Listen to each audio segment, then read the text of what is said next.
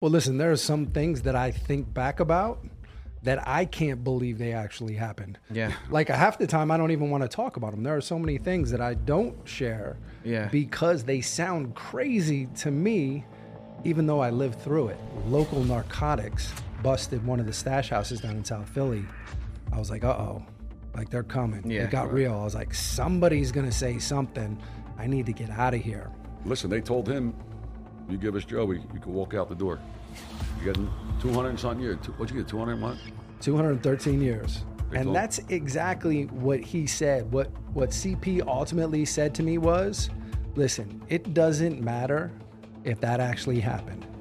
All they want you to say is that there was some connection on the drug trafficking to Joey. That's it. He said that's it. And you walk right out the door. That's all you need to tell him. Nice, right? I was like, So I was like, actually, that never happened. I don't know him. yeah. I was like, we've never done anything together. So that would be entirely fabricated. He goes, it doesn't matter. Today changes my whole entire life.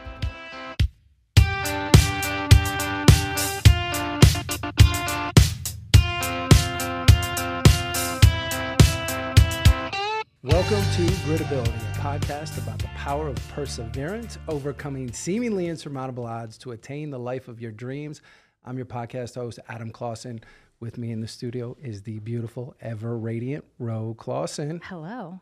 So today we have two very special guests coming all the way from Philly. You guys are going to be excited. You're going to love this episode. We're going back in time to talk about some things that we've never talked about on here before. And listen, hang in here till the very end because there's some surprises coming. Yeah, there is.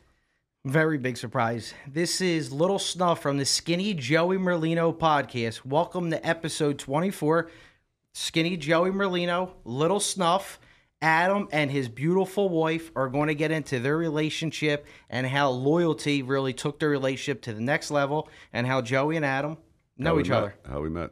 So Well, we'll, well, get uh, right we into were going to do this about a month ago, but he was going to either come to Florida or we were going to come out here. But since we're here for the Super Bowl, we're going to film. it Yeah, now. we're in Vegas for the. Uh, it's my first time in Vegas, so thank you for the invite here. Yeah, it's no, excellent. It's beautiful. I'm happy you guys are here, but I'd rather be in Boca. It's cold. yeah. It's cold. It's cold here. Yeah. Well, in Boca, it's not that. Everywhere we go, it's cold. It's cold. Even in Boca, it's 50, 60 degrees every time we're there. No, It's today was crazy. 80 when we, when Uh, we of left. course, yeah, yeah. It's, it's our luck. Rub it in. yeah. I'm So- going to try not to curse because the lady said. yeah. Well, it might be a little difficult, No. but we're going to work on that. I've heard it a couple times. All right, good. so, so for the people that you know are new to watching us, all four of us together, why don't you guys introduce yourself, give us a little background, and then we'll get into Joey. Sure, a little bit of background. Um, basically, I ended up in federal court facing 200 plus years. Uh, and ultimately, that was, listen, made a lot of bad choices in my youth and repeatedly found myself back and forth in and out of court. And it ultimately ended up with me getting 213 years, mandatory minimum sentence, uh, sent off to the feds. And listened, like that whole experience obviously, you know, changed my whole life. A lot of ups and downs in that. We can get into Yeah, of kind course. how I ended up there. But ultimately, it's this woman right here who is largely responsible for me becoming the person that I am today. But ultimately, she became my chief advocate, believed in me when, listen, there was no hope, there was no Yeah. chance of me ever getting out. And she was determined to find a way, and she hung in there. And ultimately, you know, after 20 plus years, I got my second chance. And, you know, she was there at the door to literally pick me up. That's amazing. God bless you.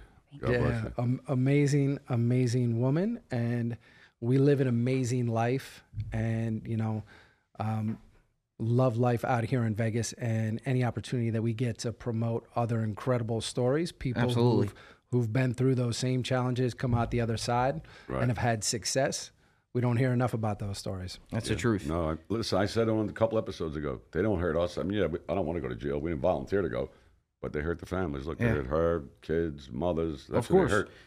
213 years. I mean, 13 your, and you gotta your do it- hair stands up on your arms. And you got to do 85% of that. Yeah, it's You got to live, You got to be where. What do you call it? Couple lives. Yeah, you do. Need You got to be a red oak tree. They lived through it. They, they lived to 400 years. That's what. That's that's insane. How did you feel going through this experience? Because clearly you you knew what you were getting yourself into, correct? Right. Yeah. So Mm-hmm. when when this all happened, how did you feel about it? It was hard. I mean, I was able to, like you just said, I walked into this eyes wide open. I knew what his sentence was. I mean, I was younger at the time and I kind of tried to deny it, like, oh, we'll find a way. Yeah. You know, it's unfair, blah, blah, blah. But the longer I was involved in it, the harder it was. Okay. Because the clock. The clock kept ticking. My biological clock kept ticking, but it, one day at a time. Yeah. God bless. I mean, that's you don't find that. I mean, you, you have to be one out of a, a trillion yeah. to stick with somebody, and now to do that and see where you guys are at today, it's it's incredible. Beautiful. No, it's a great story. Yeah. I actually, it was really hard for me. I mean, I knew nobody who was involved in prison life. I was very like sheltered, Yeah. off the boat Italian family. I knew nobody in prison. So when this started, and like I didn't volunteer for this, I was Yeah. like looking for a guy in jail. I had a friend whose boyfriend wound up locked up with Adam. She's like, Do you want to talk to him? And I'm like, No. Why? Not only is he in jail, he's a lifer, right? But then I was introduced to his story. He had a website that somebody had built for him. So I was looking at it after. I was like, hell no, I'm not talking to this guy. I have no reason to. Yeah. Um, I woke up the next morning, I saw the website, and I'm like, he's really well written. He's a really nice guy. Like, obviously, he needs a friend. So I'll try. You know, I'll talk So to it him. started out as a friend. Started out as a friend. Pen pal. But as a pen pal, you, we all know how that always Yeah. works out every the time. But I, as I'm going through this and time's progressing, and I tried to tell people in the beginning because you know you're excited in a relationship, Of course. But people are like, "What's wrong with you?" And Yeah. sometimes I'd be like, "What's wrong with me?" Yeah, like, they think I- you're like, nuts. What was your think you're family nuts. saying? My family was not interested. They didn't want to Yeah. talk about it. I got in one fight with my mom about it, and then and she was sick at the time. She had cancer, so I'm like, I'm not mm-hmm. gonna cause more stress to course. her. Right. So we just decided not to talk about it. When I would go to visit him, we'd go to work, you know, that type of thing. But while I was doing this, I knew nobody. People are judging me, saying the nastiest things to my face. People I don't even know. No, yeah, they're sick. These people. It's, yeah. So I started a nonprofit to help other women in my position because when I was looking for somebody, everybody out there was, you know, Bonnie and Clyde. It was very like street life, and I, Yeah, that, yeah. Mm-hmm. I don't live that life. And I figured there have to be other people out there like me who want a second chance. That's it. Want to close the door on this and move forward. So that's what I did. I built it. I met so many people who That's actually amazing. were supportive. Yeah. God bless you. Yep. Thank you. Well, I we mean, gotta for- don- uh, we'll donate to the to the. Thank you so much. the Yeah, we the- Joey does a lot of charity work. I mean, we'll just definitely. over the holiday, what did we get up to? One hundred and ten thousand. We gave away to charity. Wow. Two weeks. Amazing. Two weeks. I mean, he has people support him from all over the world. It's it's a, it's incredible. It really is. We just gave our last check to prison reform. Yeah. To families whose kids are home for the holidays, don't have nobody to buy them gifts. Yeah, Yeah. Yeah. Where have a parent in jail. yeah. Yeah. We gave him five thousand. Yeah, so it's pretty cool. And listen, it's a good experience, but like Joey always says, I mean, it doesn't just affect you guys who were in jail; it affects the families. I mean, Look, I mean, yeah, wives, kids. I mean, you know, two daughters at home, and you know, to go through that kind of stuff. I mean, it's traumatic. And with these long sentences too, Yeah. you watch the kids grow up. There was this woman I remember vividly. Her she would have to hand her baby to people when she was going through the metal Yeah. detector to be cleared to go in. And when her husband got out, I think the baby was ten at that point. And you just watch these kids grow up in a visiting room. I went. I went away. My daughter was one and two. I came Yeah. home. They were mm. fifteen and fourteen. wow. And how were Like you able to drive. Yeah. Mm-hmm. were you able to maintain a relationship Yeah, while you were yeah. were They inside? came. They used to come. With, you know, believe it or not, I, I hated visits. Like, Yeah. I mean, they used to get on my like in the summertime. I don't want them sitting in a visiting room. Yeah. Yeah. I used to, you know, go to the shore. Go, you know, they've come like. For, for, I was far. I was never close. Yeah, he was always far away. I was in Texas, uh, Kentucky, Indiana. So I used to make them come four times a year. You Yeah. know, with holidays, once in the summer. I don't. I want them to go on the beach. I don't want them sitting in the fucking visiting room. yeah. Yeah, it's it, it- like it's just an experience. Like I never dealt with it. I never been to prison. So to hear the stories You, when might, Joey you might be going soon. when, when when Joey tells the stories, I'm literally sitting there like in shock. Like before we got on camera, you guys were you know talking, and it's just the things that you hear is it's just amazing. It Well, really is. Like I mean, she'll know. Yeah, Till you live it, you got to live it. You have to Yeah. let you, like yeah. everybody believes they read in the paper with what the government says. Mm-hmm. They believe it yeah, until you live it. Well, listen, there are some things that I think back about that I can't believe they actually happened. yeah, Like half the time, I don't even want to talk about them. There are so many things that I don't share Yeah. because they sound crazy to me, even though I lived through it. Yeah. Right. It's, Yeah, they'll think you're nuts. so let let's get into how you and Joey's relationship came about. Well, I think we should start there and give everybody a background. When's the last time you two guys seen each other? In 2000, 2000 right? 2000. In court and in FDC. Yep. Yeah, I was. We were fighting trial, and he came in with his co-defense. They were fighting trial. And listen, just just to be clear to everybody out there, there's only a handful of individuals go each year that go to trial, right? So you get to know who else is Okay, going to trial, right? We used to go to court. Listen, we went to court for months. There was 400 guys a day going down. What are you going day. down for? I don't know. They woke me up. It's a mistake. Ain't no mistake. They're all going down to testify. Yeah. Wow. All That's of them. All of them. So you know that you're sitting in your bunk or your cell, and you, you Or in the bullpen. They used to keep us separate. Yeah. And they, and they keep all the rats in one thing. It- They they have the big cells. Yeah, the big cells. All the rats take up the big cells, and then the guys. That's just amazing. Those who are going to trial or, or you know have other court proceedings are all crammed in these small cells. Did together. you guys? Sorry, did you guys know each other before that, like, or know of each other from the street? No, know of each other, Of each other. know. Okay. Yeah. That's crazy. So now, when you're going through your thing, when you get in trouble, take Mm-hmm. us back to then when you're going through court. How does that all transpire? You know, you get arrested, things like that. Well, let me give you a little bit of the background. Sure. Because, you know, I had had interaction with the FBI from the time I was 16, Juvenile. juvenile, and I created some animosity, but I was a kid, right? Like I was a kid. These are grown men. They're Yeah. agents. Like it shouldn't have been personal, but they took it personal. They came to my high school. Uh, you know, when I was 16 years old, and I and I had the priest, who was the principal, the head of the school, come out and say, you know, what are you doing here? They're like, well, can we look at some yearbooks? We just, you know, we're, we want to talk to you, one- one of your students. And he's like, do you have a warrant? A warrant? And they're like, no. He's like, get the fuck out of here. God bless that priest. The priest. priest back Who was then, that? the Father who? priest, Father Ralph. Father Ralph. God bless you. Father Ralph said, get out. yeah. And me, you know, I'm emboldened as a kid. I'm like, yeah, okay. Right. Meanwhile, you know, a couple months later, they're like, you got to go too. Like, we can't have the feds here. Of course. So I'm out of there. And basically, from that point, like things went downhill for me. I end up in state prison, you know, caught up in a burglary, robbery, bunch of other things. I go away for a few years, and all of those guys that I thought I could depend on were not there. But when I got out, I tried to reconnect, and I was basically off and running. Yeah. There was no stopping after that. No, at that point it was like it just I was all in, and I went back across that bridge, you know, because I'm in South Jersey and I'm supposed to be on parole. I'm mm-hmm. checking in in Camden County, and I remember that first time going across the bridge. I'm like, they're watching me, like they're gonna pull me over. I'm gonna get violated, and when I didn't, it was on. Yeah, it was fair game after It, that. it was on. And, you know, a lot of the guys that I grew up with, I went to school with, many of them were, you know, in the streets, Delaware Ave, Old City, you know, and the drugs back then in the late 90s were flowing. And they were like, what do you want to do? Yeah, they were calling your name. I'm off and running. Right.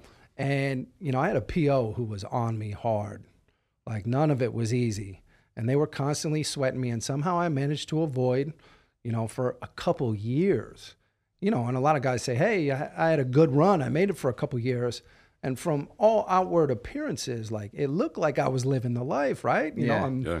you know, VIP everywhere, front of front of the front of the line, and and for all of those who were like in my peer group, my age, they're like, damn, like this is a great life you're Yeah. But it wasn't, man. Everything I was on the run the whole time, and I remember when um, local narcotics busted one of the stash houses down in South Philly. I was like, uh oh, like they're coming. Yeah, it got real. I was like, somebody's gonna say something. I need to get out of here. So I'm back over in Jersey and I'm trying to distance myself and I get violated. I get violated. My PO to teach me a lesson sends me in Camden County Jail. That place. You know what that place is like, right? Bad. A lot worse than a fucking zoo. Wow. Oh no, it's my- nuts. It's Camden's like Beirut. Yeah. yeah, yeah. It's like Beirut during this this time. They send me in, but I've done a few years in the state, Yeah, right? so you know the bed. I know how to bid, and I already I know half the guys in there. Right. I walk through the door. Luckily, you know, people recognize me. But I'm there for 90 days. 90 days, and my world gets flipped upside down because, you know, everything goes to shit on the outside. I walk out the door, and ultimately, over the course of the next three weeks, I commit a string of robberies, drug dealers, Asian massage parlors, and a couple other businesses. And part of those were me going out collecting money. Mm-hmm. Part of those were just shaking people down, straight up robberies. That's what ultimately opens the door for the feds. Because what happened is we had state police, SWAT, we're in Center City, 1812 Ludlow. SWAT gets called.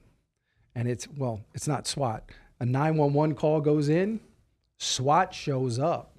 All I see are the laser lights. Yeah. And I'm like, what the Fuck fuck? is this? Where did this come from? Like, that was 30 seconds ago. There's no way. Yeah. What happened is they had stakeouts all around. All those PSE&G vans, they're all lined All the undercover. streets, all undercover because they were looking for uh, Center City stalker, Yeah, I remember that. Yeah. and they had stings set up just waiting to pounce on this guy. So SWAT's everywhere. You so walked right into it. Yeah. I mean, that's bad. That's that's, bad bad luck. luck. right in the middle of it. And we got a car down the street that's got vests, it's got guns off the base from Fort Dix, you know, all sorts of other bad stuff. So we're just trying to get out of here and get some distance. Ultimately, they pull all of us out, but it's a who's who. They can't tell, you know, who any of us are. And I'm I'm like, nobody's gonna ID us. Everybody's involved. Everybody here is dirty, right? Right. Nobody's gonna point a finger. Hmm. Somebody started pointing a finger. Immediately. It was one of our guys, Yeah. right? From from jump, this guy starts talking to a detective. And what he told him, what I find out later, is like, listen, I've got info related to drug trafficking, gun trafficking, links to organized crime. I'll talk to the DEA, the ATF, the FBI, you name it. Put them here in front of me. I'm talking. Like he made that wow. decision Just like that. So right right there right off the bat. right off the bat. And that's what started everything. And they wanted you so badly that all he had to do was say organized crime. They're like, who? Who? Merlino? Oh, yeah, yeah, yeah. Call the FBI. So the FBI comes in, takes us, immediately adopts our case. As soon Ju- as that name's mentioned, As immediately the FBI takes mentioned. over. You know what's funny? You just got charged with interstate commerce, right? Yep. That's the that's the craziest law ever. 'Cause Oh. They could charge everybody with that. Listen if Listen, you steal a car, the fucking interstate commerce is the massage parlor, the oil was from whatever, fucking China, whatever. If it's from another state, it's interstate commerce. So if you rob it, just say a Honda Accord. Yeah, the made in the, Korea. the carburetor is made in fucking Wyoming or something. Yeah. That's inter- any crime you commit. In Wow. You steal a bicycle, it's fucking interstate commerce. That's how, that's how they you. literally anything. You A go cup to from 7 Eleven. Yeah, I cup. heard once. Yeah. that. No, that's, That's exactly, that's case law. No, That's yeah. crazy. that says 7 that. Eleven. Going there shoplifting. It's interstate commerce. Yep. That's, see, you know, you know, uh, it's the You things know, you hear. you don't even know the laws. Yeah, no. What I say? What do you commit? Three felonies a day? They say. it's like without doing anything. Like you don't even know you're committing three felonies a day. I told these young kids, they got, I, I said for Christmas, you buy them all the guideline books and read them guidelines. the oh. time they give you, it's, It's, it's they don't even know the law. They don't even know they're breaking the law. Nope. Some of them. And and that is not a defense. Right. Ignorance is not a Yeah, defense of the law. No. That's in the law books, right? So all of this happens, right? From immediately, we know that I know that something's going on. I know somebody's talking. Talking, yeah. I just don't know the extent of it. So the FBI comes in and they take our case, right? And it very quickly they separate him. It becomes apparent. I'm like, okay, like I know something's going on here. So I reach out to the attorney. Now, the guy that I had who got me out of Camden County, Leon Martelli. Leon Martelli is partners with Lou Savino. This would be all right. Office is right across the street. Leon's coming every day when I'm in the county, bringing me cigarettes. Like it was wide open Yeah, like yeah. that. He had that relationship. So I reach out to Leon when we get pinched, and he goes, Man, he goes, You know, Tillman called me and, and told me what's going on. I said, Yeah. He was like, I can't talk to you. I'm like, Okay. I'm, I know I'm on a recorded line, Yeah, right? yeah, yeah. He says, I can't talk to you. He goes, but my cousin's going to come see you. And I'm like, all right. I'm like, damn. He's your lawyer. Why ain't he coming?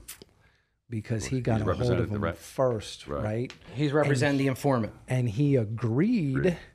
to represent him, not knowing what was happening. Now he's on with him. Right. So the best thing he can do is tell me what's going on. Right. But he can't tell me yet. Right. He can't tell me over the phone. Okay. So what happens is he sends his cousin. So I'm waiting on his cousin, Charles P. Merarkey. Another beauty. I'm like, okay, CP, right? So I'm like, I'm, I'm waiting on this guy to come see me. He doesn't come see me until I go down for my arraignment. I go down for my arraignment. They take me out of Fairton because we were all They were in Fairton. Yeah. I was in Schuylkill pretrial for maybe 30 days, came back over to Fairton, went straight over to court. They bring me down there, and instead of bringing me to court, they bring me straight over the federal building. So they bring you through this tunnel downstairs. And I'm like, why are you bringing me over here? I'm supposed to be going to court. They're like, oh, don't worry about it.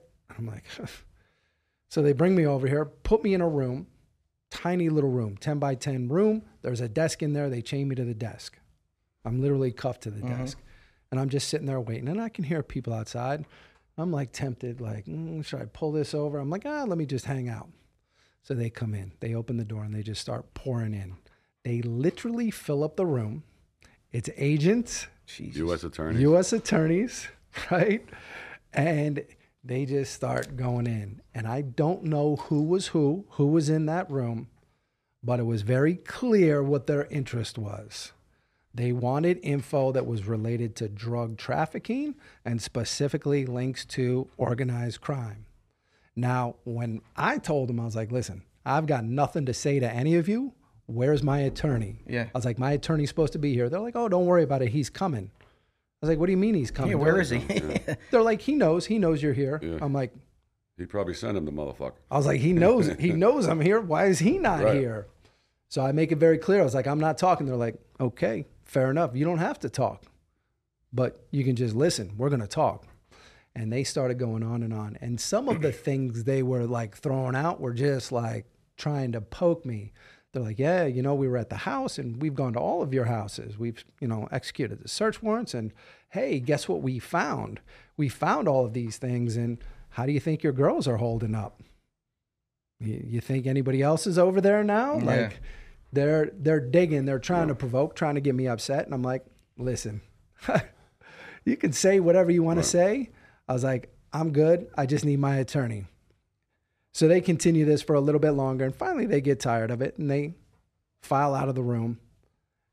My attorney comes in right behind him. so he was waiting outside he- the whole time. He was outside the whole time. no good Does that motherfucker. happen a lot? No, he's no good. Right. He's no good. So he comes in and sits down. He's like, okay, so what are we going to do here? I'm like, what do you mean, what are we going to do here? He's like, yeah, the way I see it, you don't have any choice here. You got to cooperate. I'm like, what the fuck? Wow. Good lawyer. What are you talking about? I was like, this, does your cousin know about this? He was like, don't worry about my cousin. He's got his own problems. And I'm like, oh shit. I was like, okay, this is a problem. Yeah. I was like, well, listen. I was like, I don't, I don't know what your cousin told you, but he should have been very clear. I've got nothing to say.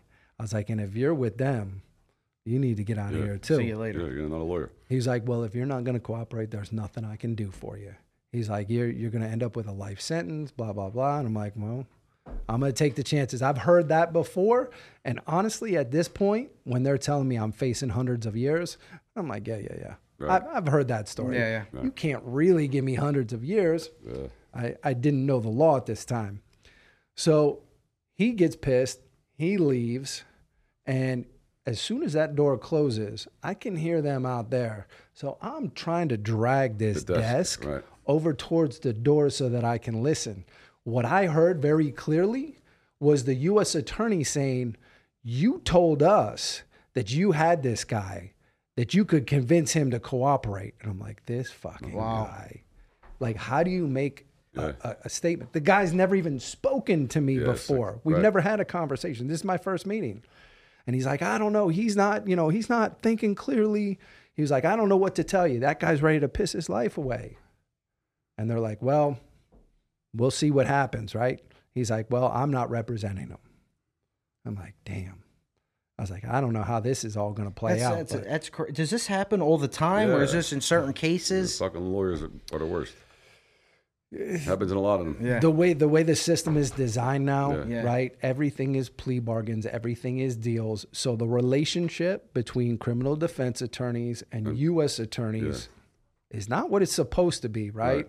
It's it's a little too familiar, Okay. and they're quick to like broker deals. Like, give me this one, and I'll give you this one, Yeah, it's, it's fucking. And it's over. and that's that's what it is. Listen, they told him, you give us Joey, you can walk out the door. Getting 200 and something years. What'd you get, 200 what?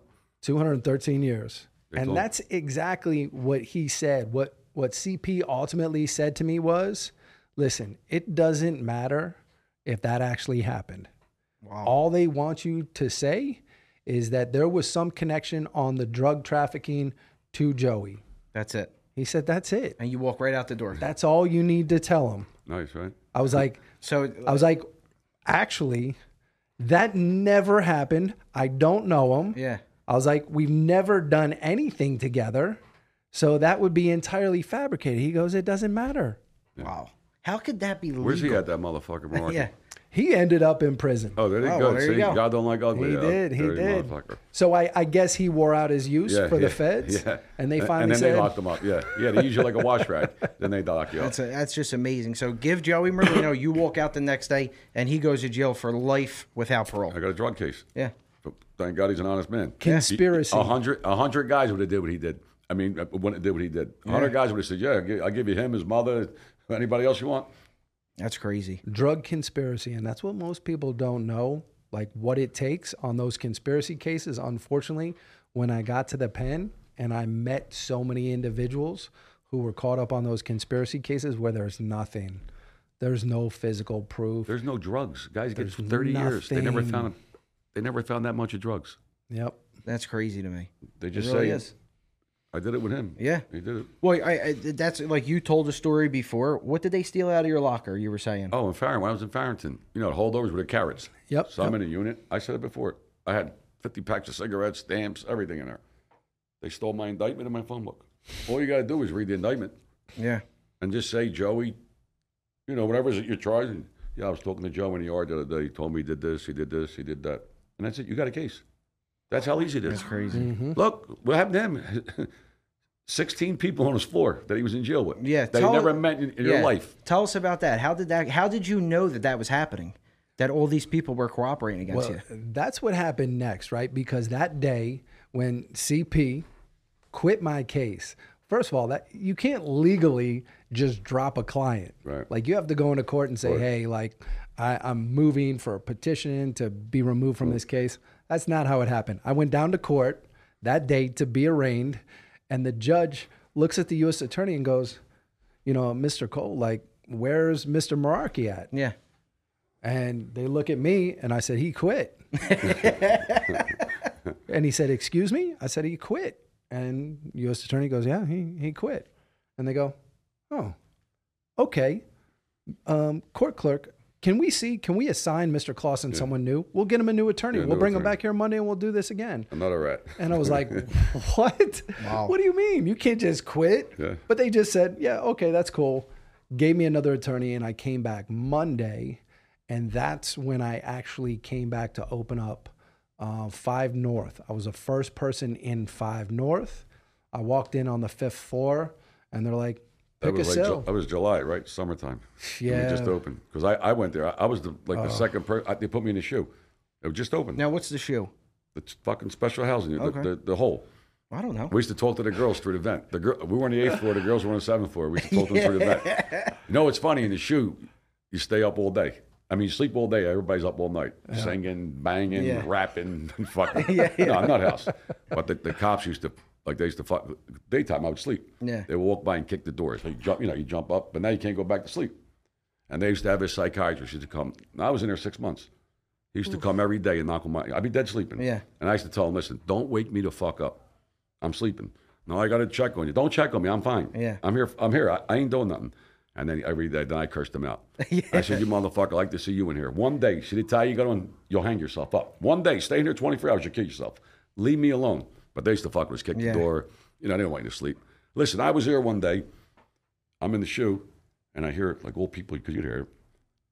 And I hear them say, yeah, that's Joey Merlino in there. It was like it, like I, I was like in a zoo. Yeah. They had a class. They had like, well, I don't know what the fuck they were, lawyers, whatever. Like, Like walking through. 20 people, and everybody was peeking in the window looking at me like I was a fucking, like I was a fucking zoo. That's crazy. Like I was an animal in the fucking thing. Yeah. They're all looking. Oh, That's that's how they really treat him. you. That's him. yeah. It's like, That's crazy. fascinated, and they're fascinated. Oh, they're fast. Yeah, they love it. Yeah, they love it. Yep. That's it's it's, it's crazy the things that you hear, what they do. But like you said, they just quit.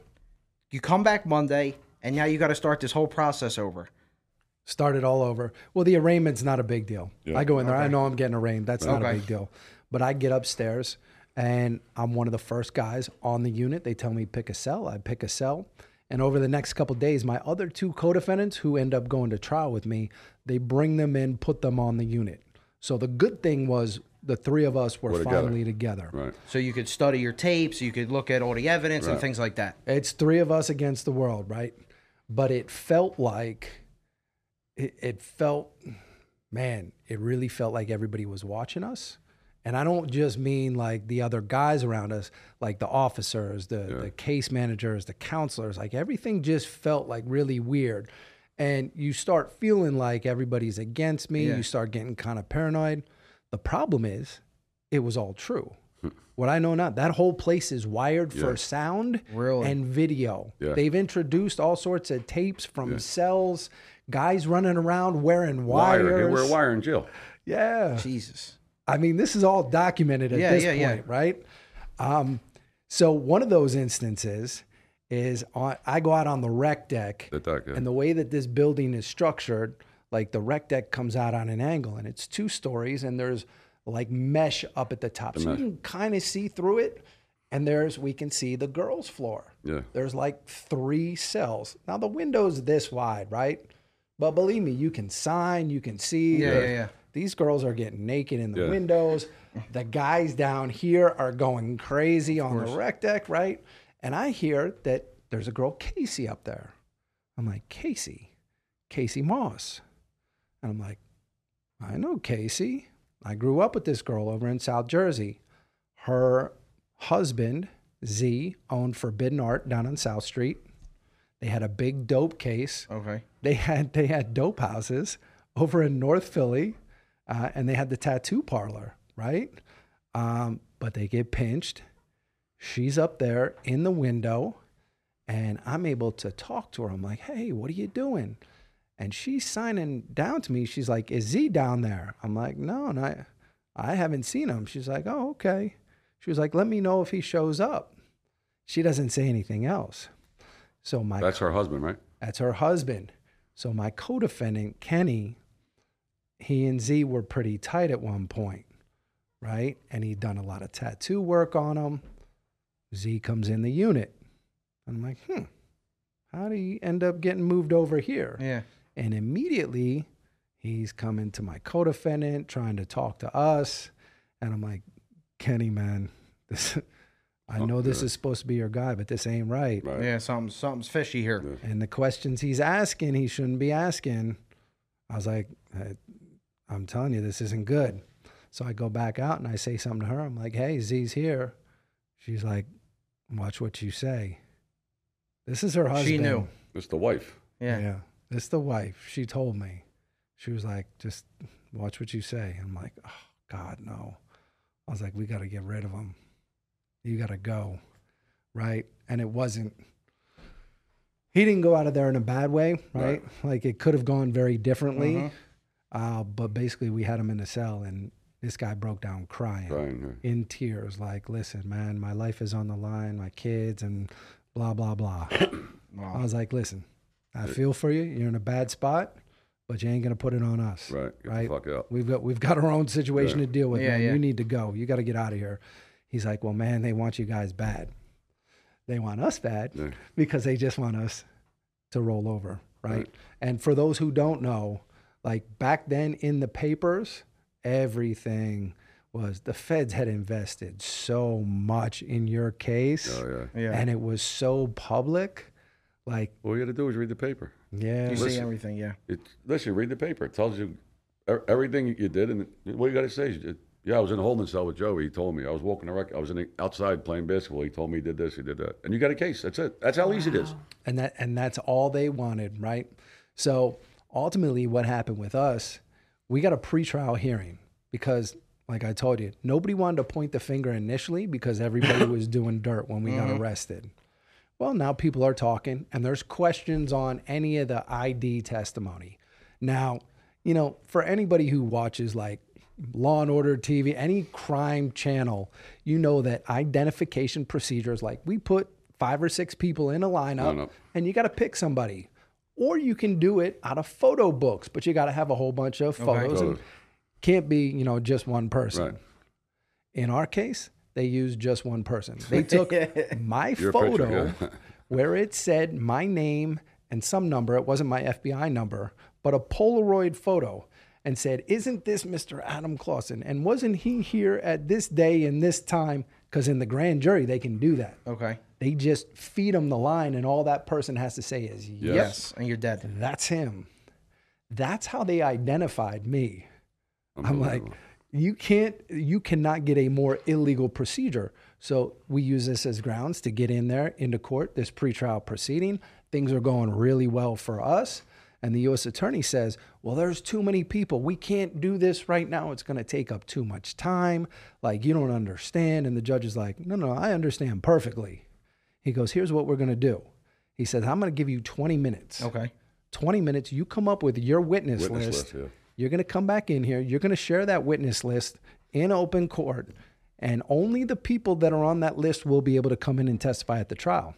If you don't put them on the list, they can't come. So we're excited. We're like, man, this is a win win.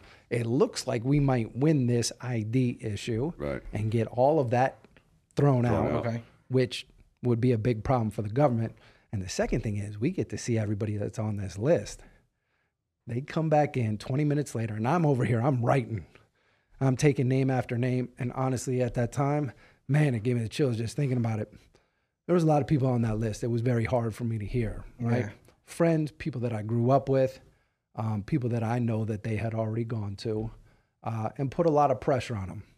And these people just told them what they had seen. I don't fault them. You know, they're they're just they're not involved in any of this. Yeah, yeah. And when the FBI shows up at your doorstep, your family's home with the full weight, you know, and you make some statements, I, I have no problem with that. You know, I understand they were in a tough spot.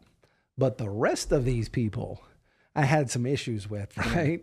Because there was a lot of people on there that, You probably didn't even know their name. Like when they're writing the name, you're probably saying, "Who the fuck is that?" well, that's what happened. I got to these names and I'm writing them down. And I'm like, man, I don't recognize Right, I don't any of these guy, right. people. And I've been all through our paperwork already. Where do they come into this case? Yeah. my co-defense down here, he's going, hey, hey. And I looked down, I'm like, what? He's like, I told you it's that guy from the unit. And I'm hmm. like, God. There's all the guys from the unit. And. I'm like, what the? F-? I'm like, oh my God. These are all guys that are on the housing unit with us that are all saying that they have information that we have somehow given to them. It's crazy, Listen, right? It's sick. And it's, that it's sticks. Yeah, twisted. it, yeah, they're all going to testify against. Yeah. they all wanted they wanted to testify. What happened is they brought us back that night. They wouldn't let us go up to the unit. They had to get them out of there. They made us They sit down in the all. Oh, holding yeah, cell. yeah. They had to clear the whole unit out. Cleared half the unit out. By out. the time you get upstairs, nobody's left. Listen, I swear, the, the marshal used to tell us. Yeah. He's like, you know how many guys are coming down here every day, giving up, like, trying to get it, yeah. like, testify against us. I guess, I guess they, you know, I mean, they, they were lying, but they had Ralph, so they thought Ralph's was got, you know, they, they didn't think they needed nobody, you know what I mean? But they, they were trying every day to come down, get on the case. It's easy. Shorten their sentence up, they get out of jail, and you're doing That's life. it. Rule 35. Yep. And that's the end of it. I went one time. I was in McQuarrie, so you, you know you got to go get legal meal. Mm-hmm. So you got to bring your ID. So they put you on a call out. So we go and get a legal meal. So they open it in front of you. There's a guy behind me. I, I knew this kid was shaky. So funny. That's how you get caught. Like just, he's telling me he's a tough guy, this and that. They gave me his meal. From the, the guy made the cop made a mistake. Yeah. So he give me a thing, right? He's like, yes, you, Merlino. Yeah, he signed the book. So I signed. He opens it. I seen like the return. I thought it was for my lawyer, Jacobs. Return address, U.S. government. The fuck they sending me? I'm into the bit. I ain't got nothing to appeal, nothing. I opened a fucking thing. Rule 35. It was his mill. He read it. He got a sentence reduction. And you and you I have, said, you motherfucker. He's like, no, it's got to be wrong. Ain't, Yeah, no, I ain't no fucking wrong. Yeah. Yeah, I got his mill. wow, Fucking sick. it's crazy. Shit it's that they dangerous. It's uncover is dangerous and- insane. Yeah. You're better off just staying in a hole, not talking to nobody. I mean, Yeah, just that's be how by that's how bad it is. It's it's easy. I mean, the reality is the entire system Yeah, has it's just- flipped. That's what it is. You know, and, and people can say whatever they want, but the vast majority of individuals in there, even some of those stone cold gangsters Oh. that are in the USPs, Yeah. they've they've flipped them. Yeah. Yeah. They flipped them. They've given up info, and I mean, it's a it's a whole different system. Yeah, I mean it's it's it's it's fucked up. Now, I mean, during the time that he's it's that easy though. Yeah, it's I mean, listen, they, they call their girlfriends up and tell you go Google him, go Google that. yeah, Yep. What do you got? on- Now the internet, all information, and they write them and tell them. They goes visit them, tell them what they say. Yeah, this say this, say, that, and they go Yeah. down there. that's what I wanted to ask you. Look, how- Roger, Roger Vella. Yeah. He- listen, if you read his theory, they never used them. I, I hoped I was praying they used them. We would have buried them. I counted all the people that confessed them. Like I we had all those 302s. Forget about us. He went on Stevie Trades, Vinny Iron. He named mm. 500. pe- Listen, I said, what's he, a priest? Same thing. Yeah, I was sitting down. They told me they did this. I, they did this. They did that. I mean, it's crazy. It's that easy, though. Well, that's ultimately what happened with my one co-defendant Tillman. Same thing. He tried to get on the traits case as well, but I think ultimately because our trial, we go to trial over the course of a week. I mean, those guys got up there on the stand. The probably one of the funniest parts of that was coming down uh, on the day that they were um, both testifying. We come down into the into the cages down there. And they're We're there? all- yeah, we're all getting handcuffed and shackled, and he's like in one of the cages, like hiding against the wall. Yeah. like you're not going to see him. And my two co-defendants start going berserk, berserk, right? Like screaming. He's back in there. He doesn't know how to respond. He starts screaming, but he's crying and he's looking at me, going, "I'm sorry." I'm sorry. And I'm like, Yeah, 215 years. He Were you friends with him? I was like, I've, I mean, prior to all Yeah, of this, prior to all yeah. He this. didn't Yeah. know. But I'm like, you're sorry? Like, come on, man. Like that's that's Yeah. that ain't gonna cut it. So he's we still go up there. He still testifies, and he's up there on the stand, you know, tears and all of that. And I'm like, well, you know what I mean? Like you're trying to give us a life sentence. Yeah. Like that's a decision that you've made. Oh, he gave it to you. Yeah. You know, you know what's at stake, and ultimately, at the end, when our jury comes back, and this is often overlooked in my case, um, I got convicted on every count. That's how I end up with 213 years. But this is just the jury coming back. 27 counts guilty. My next co-defendant, Kenny, like 18 counts guilty. Joel, the the youngest, right? He comes back, and they acquit him of the first six Wow. which means the jury Didn't believe. didn't believe them because it's the same testimony for all three of All us, three, right? okay. They didn't believe it. They acquitted him. They only got him on one, One count. charge. And he got 10 years, right? He got 10 years. It was the most they could give him. You know, he's out the Marines, never been in trouble. These jurors, are, I mean, if you ain't going to believe the guy against him, how are you going to believe him against him? That's what I don't understand. And I think what happened is, all like when that happened, the government had a real problem.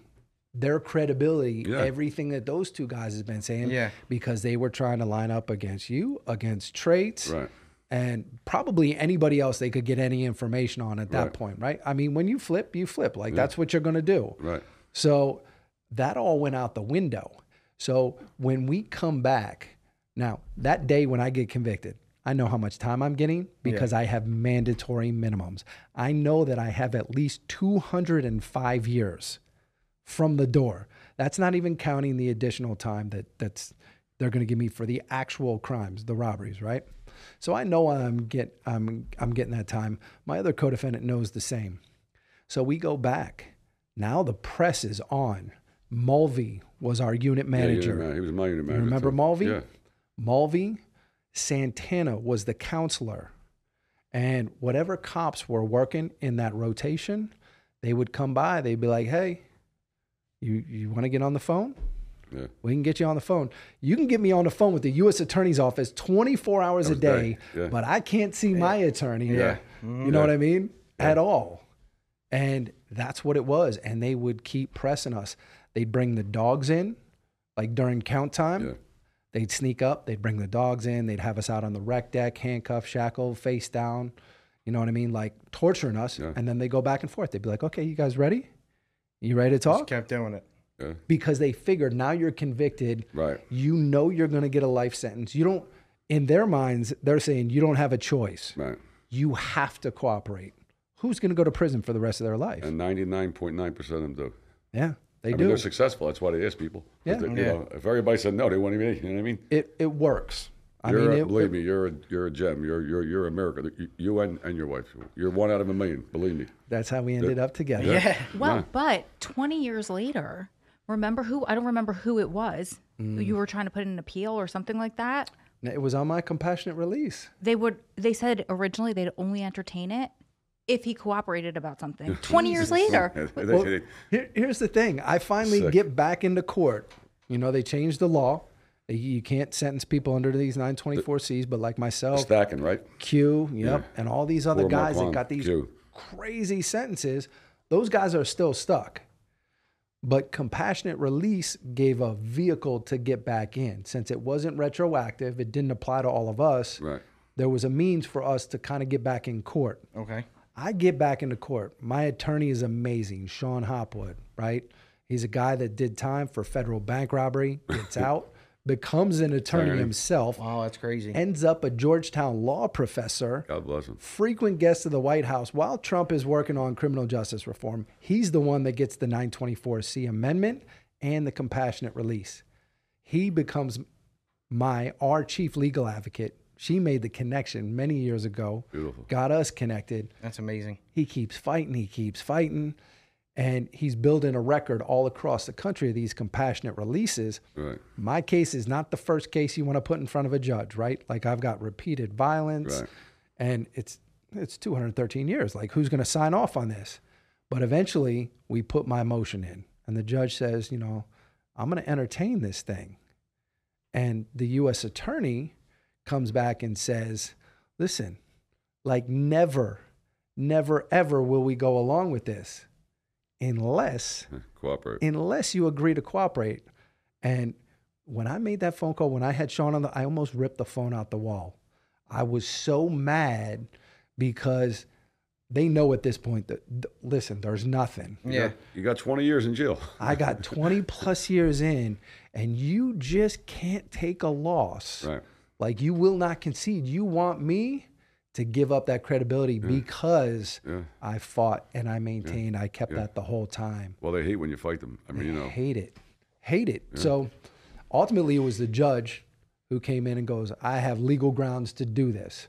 And my attorney was able to then continue the conversation and like, okay, listen, we don't agree that the judge should be able to do this, but at this point, we're not going to oppose it and we're not going to appeal it, which was a big deal because ultimately, about a year after my son was born, I got the phone call from my attorney and he said, Today would have been the day. The Third Circuit overturned Overtime. that compassionate release and you'd be going back to prison for the rest of your life. I believe, thank God. So, I Great. mean, it's And a miracle You that got I'm a son, here. right? How old, how old's the son? Two now. Two? God bless. That's amazing. Beautiful. He's, Don't- No, he's our miracle child. So yep. during this whole experience, how do you feel? I mean, you have to be. She's well, I wasn't anybody. around. Yeah, I wasn't around for pretrial or trial or anything like that. Okay. that because I came around nine years later. Okay. but I was around for when he had to call me. It's heartbreaking because he had to call me and be like, "Here's what happened." They said I had to cooperate, you know, or how do you feel about it? And of course, I'm like, no, like there's going to be another way. We'll be fine. But imagine having to call and be like, "Your mm-hmm. life's on hold. All of your dreams are on hold." Yeah. I could do this. They're dangling it over. And most women you'd think would be like, uh, okay, do Yeah, it, yeah. do whatever, Yeah, yeah, or yeah. get pissed off and I'm be like, you, um, right. yeah. But I was like, I know, you know, I know how it is. And I know that I always knew that he would make the right decision and it would work out the way it was And supposed to work out. God yeah. bless you. Yeah. But that was hard. I told you she's amazing. Yeah, that, is. no, that's She is. incredible. It really When I is. went, I got re-indicted again on the Sedano murder, so they sent me to Hudson County Jail. This is how Mm. slick they are. I walk in, the cop goes, "Go to cell, whatever." I walk in this cell. Who's in there? The guy who told them the traits is one of them. His brother, Mark, Mark something. Mm, yep, yep, yep. The fuck was his name? I know who you're talking about. I walk. Now I know this kid's a rat. They put me in the cell with him. Wow. I walk. He said, "How you doing, Joe?" I said, "Get the fuck out." I walk back out to the cop. I said, "Get me the fuck off his block. Put me in a hole. I ain't going in that motherfucking cell. Get him the fuck out of here." Did they do that on purpose? Yeah, he put me oh, in the cell. Yeah, I know what he's going to do. See, I told him, you know what I mean? Yeah. I didn't even get me the fuck out of here right now. And they moved me. I- I- They play it was a games. And, and that's what they'll do. They'll play say, look, like that easy. they'll say, here's the cell assignment. Yeah. They were in the same cell yeah, together. same cell. He Look, told them a- all Yeah, this. he's in a cell with him for two months. That's that's that's they play games No, Oh, the whole time. Isn't it vicious. crazy too? As somebody who's never been involved, Yes. like I got well, such an know. Education. Like my, yeah, my wife didn't know. My kid, like, Yeah. yeah. I mean, my mother knew because my father, like, you know, she, but Yeah. like you tell regular people, like my mother-in-law, they never, they got Yeah. subpoenaed. My mother-in-law, father, yeah. they never seen the FBI. I don't know who the FBI is. Like, yeah, you know what yeah, I mean? yeah. I, I had the same situation. You know, my my parents, Yeah. God bless them, right? Very fortunate to to be able to make amends with them at this stage, right? Yeah. And and to have a life beyond all of that. Um, but when I caught this case, my parents were both in the Midwest. I'm on the East Coast. My father and his wife, he's remarried, they get a phone call from the FBI saying, you know, we could be at your home right now, seizing all of your assets. You know, we can freeze your credit because you're supporting your son. And your son's involved in all sorts of illegal activity. And whether you know about it or not, you're complicit. And they're like, wait, wait, wait, wait, we're not involved in anything. Like, whatever he did, he did. Like, we don't want any part of Yeah. it. And then they said, you don't even know your son. Would you believe that he was involved in those dollar store homicide robberies? And they're like, what? Now, at the time, this was a sensationalized case that was all over the news. Happened up and down the East Coast. There was like five dollar stores where the manager had been taken out back, executed at gunpoint. Like it was Yeah. crazy. Sick, right? And that's why it was all over the headlines. They said he was involved in that. He did that. And they lied. They know they're looking for five black men. Clearly, I'm not a suspect. Yeah, yeah, yeah. Right? Like it wasn't even like Right, even but- close. But when you have the FBI telling a citizen Yeah. Who's never, never been in trouble, They went through a red light. Yeah. They're Yep. gonna, you're going to believe them. They're going to believe them. they believed them and they stopped talking to me for a while. Yeah. Like they cut all communication, Really? sent me a letter. And it's crazy because my father doesn't listen to the podcast. so no, I'm just saying, but they, they, told, they told your father you're Charles Manson. Yeah. They sick. did. Yeah. Fucking they nuts. did. And They and lie. My, my father doesn't he he doesn't remember any of this at this point because I think he's like blocked it out because all of it was such a traumatic experience. Experience for him. No, he's sick. he's completely blocked it out of his mind. That's it's wild to hear that. Do you know how many informants there? Like, you, you know, there's like, there's three or four different types of witnesses. There's a CI, that's a Confidential informant. confidential informant. Them you'll never know. They don't have to tell you who it is. Nothing. They never have to tell you who they are. There might be ten thousand of them in Philly. Wow. That Yeah. maybe more. Oh, I mean, just I'm talking about Philly Yeah, now. yeah. They just call up like you know whatever. Say you got in a fight in um in Stokes' bar, whatever. What happened? Yeah, you'll see reading the paper the next day. You're like, how the fuck they know? Yeah. And they and they pay them. They paid them. Yeah. They pay them. They're allowed to commit crimes. Can't do nothing violent. There's a million of them. They never testify. That's a CI. Then you got to then you got to cooperate witness. Is a CW. They're the ones that get on the stand, They get on on the the wire, okay. te- you know, testify. They they it's it's nuts. Like it's Yeah. we got to do a show about like all the different witnesses. Oh yeah. Well, they they wound up taking Tillman. Uh, they still gave him the full package, new identity, Yeah. sent him off to California. You know, but he couldn't. He couldn't. Yeah. You He know, couldn't keep make his mouth shut. He ended up calling back and forth from the East Coast. So somebody knew that he was out there, and he was connected to a different girl somehow. Because my one co-defendant who got out after ten years, you know, had heard different things, and he's constantly keeping me updated on Yeah. all of this. Come to find out, he washes out of the program, picks up a whole string of jewelry store robberies out there in Usually California what they do, it's So crazy. you never hear about it. under this new identity. identity. But he's calling back east. He's trying to get help, Yeah. you know, Every- because they've cut him off. Yeah. So many people in the witness protection they- get thrown out of the program. Well, I've they, never if seen they that. did a show, if, if they did stats, see, you don't know about it. Like, uh, nah, we didn't even know. Yeah. If they did stats to every witness, the, the crimes they committed after, Oh, forget about it. Look at oh, Sammy the Bull. crazy. Sammy the Bull selling ecstasy. It's crazy. The kids. He's a hero. He's on Yeah. every show. They love him. we just did a show. Somebody who you know testified against Joey, And the guy says, I committed more crimes under the government's protection than I ever did in my whole life. He, J.R. Rubin, you, you got to watch it. He, you know, the, the plea agreement. If I lie, they rip it up. He committed nine crimes. Wow, nine. He admitted to nine. Beat his wife up. He did a he did a, a Hobbs Act home a home invasion with a gun. Mm-hmm. She got life. With a doctor, they robbed thirty thousand with kids in the house. Crazy. Oh my God. They never ripped his agreement up. But that's all they always say. Yeah, we're gonna rip Yeah. it up. We're gonna rip. They don't. And but you weren't allowed to play them tapes in court for you. No one tape. So they, I would have got acquitted. Like, I think would have got about acquitted that. in five minutes. The evidence comes out after that this guy's doing this stuff, completely lying, but not allowed to be used. He beat his wife up twice. We were only allowed to bring it up, only allowed to bring up the one beating, because he did that when he was cooperating. The other one, before he cooperated, we weren't allowed to tell the, the jury that. If they oh said, "What do you mean he's a woman beater? Yeah. Fucking threw the wife down the steps." I'm glad you're home because this stuff used to make me furious to hear when you were still inside fighting a life sentence. It was Yeah, no, Yeah, it's no, Terrible it's to hear. crazy. terrible. It- uh, it's These now, people are they're bad people, man. They say we're bad people.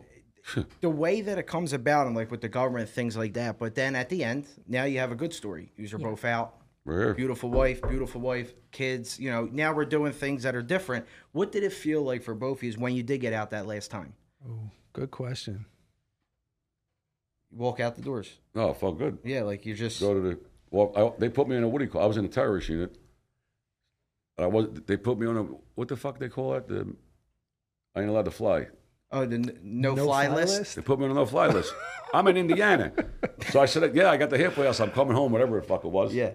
so I said to my uh, my sister I said nah get me you know a ticket the counselor called me and he said you can't fly fucking mean I can't fly he said, You're one, anybody comes out of this unit is on a no fly. I ain't no fucking terrorist. I'm here for stolen property. It's amazing. Fucking gambling. How the fuck? Yeah. I had to drive from Indiana to Florida. Really? 24 hours. Wow. Pickles picked me up. Mike Cordo, Pickles, and my sister. And we had to drive. Crazy. Even when you get out, they still torture you. Oh, yeah.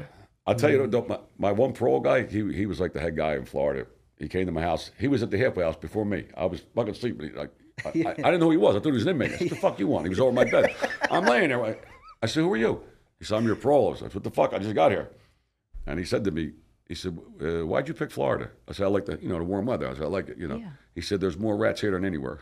Wow, he's the pro guy. Told me. Yeah. I said, "Oh, thanks." yeah, make me feel good. What a good decision I made. How, how did you feel? I mean, you're walking out the door oh, after you're thinking you're. I had hope because I, I I knew I was coming home. Yeah. he was. It's a whole. He's had he had life. Yeah. fucking dead. Two He's coming out in a box. years. Yep, yep. When you walk out that door, I mean, what's the first thing you think of? Like, Well, listen, there was it, it wasn't just like Did you get immediate release or? I did That's on that's paper. It's it says immediate release, but that's not how it played out. played out right. right? So a couple weeks before, a friend of mine, Chad Marks, has his own uh, podcast, you know, uh, Blood on the Razor Wire.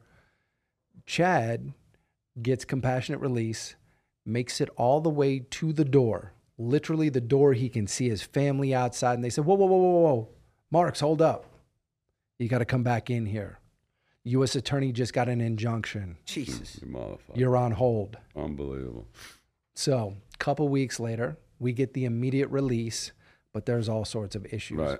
Uh, the the judge's order says to be released to my BOP release plan. My BOP release plan is my release or my arrest address from back in Jersey Twenty years ago. because nobody has ever done any notes Yeah. in my file, right? I got 213 Yeah, years. who nobody cares nobody cares.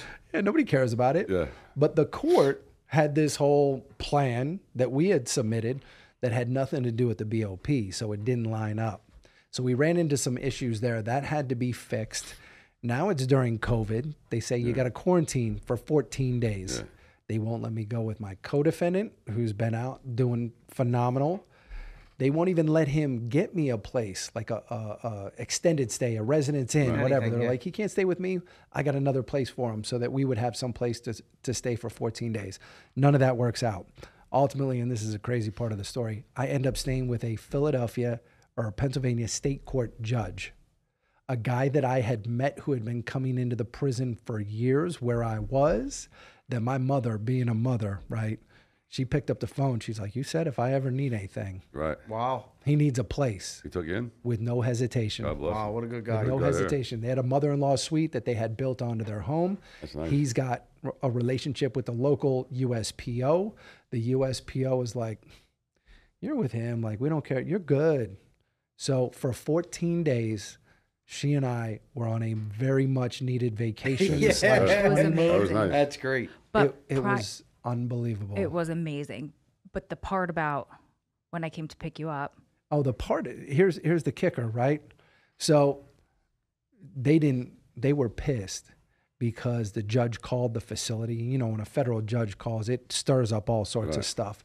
So I've been at this place for 10 years and as I am getting my immediate release, finally walking out the door, you would think some people would be happy. they weren't, man.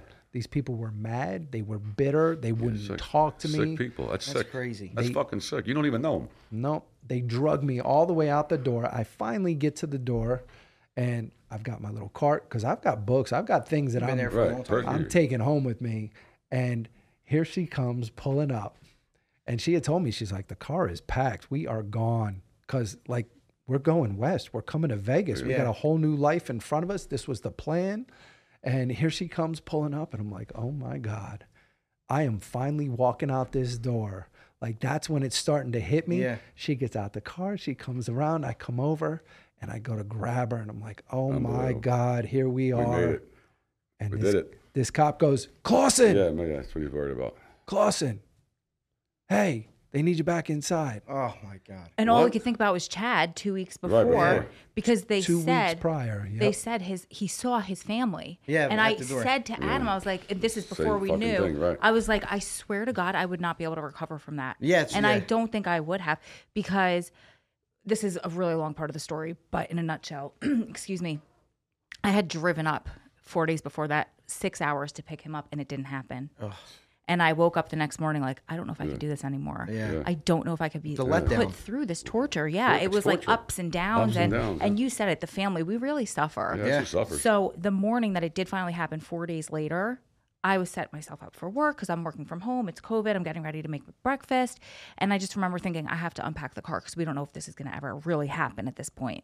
And I got the call from the attorney, and his wife is in the background screaming like it's happening. Wow. He goes, he got immediate release. My reaction though, I was like, okay.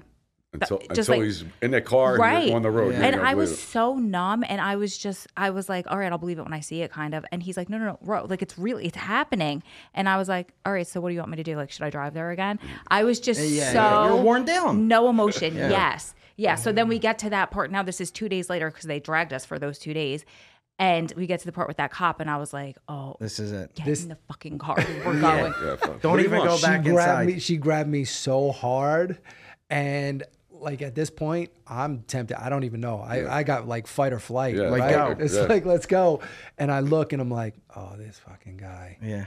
it's he's kidding around Yeah, he is the, yeah. the one and only officer that's willing to talk to me and he's trying to like be playful make light of it but he has no, No idea idea, what's really going you're what he just said right It makes for a good story. and i was Yeah. like yeah Yeah. i'll, see, you later. I was in a, I was in a halfway house, right? I got violated in Philly. I was living in Florida. Philly violated me.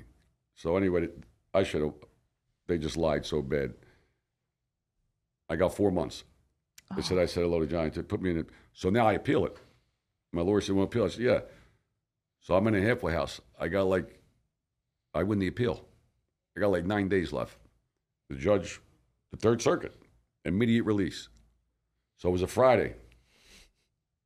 I don't even, I didn't know I won. Who you think called me? The Geator, Jerry Blavat. Jerry Blavat. So what the fuck's he want? You know, going, my man, call me is important.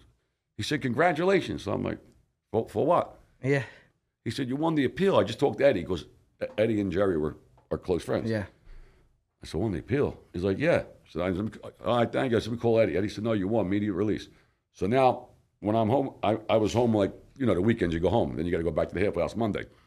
So it's a Friday night, and I, I got to be home by 8 o'clock.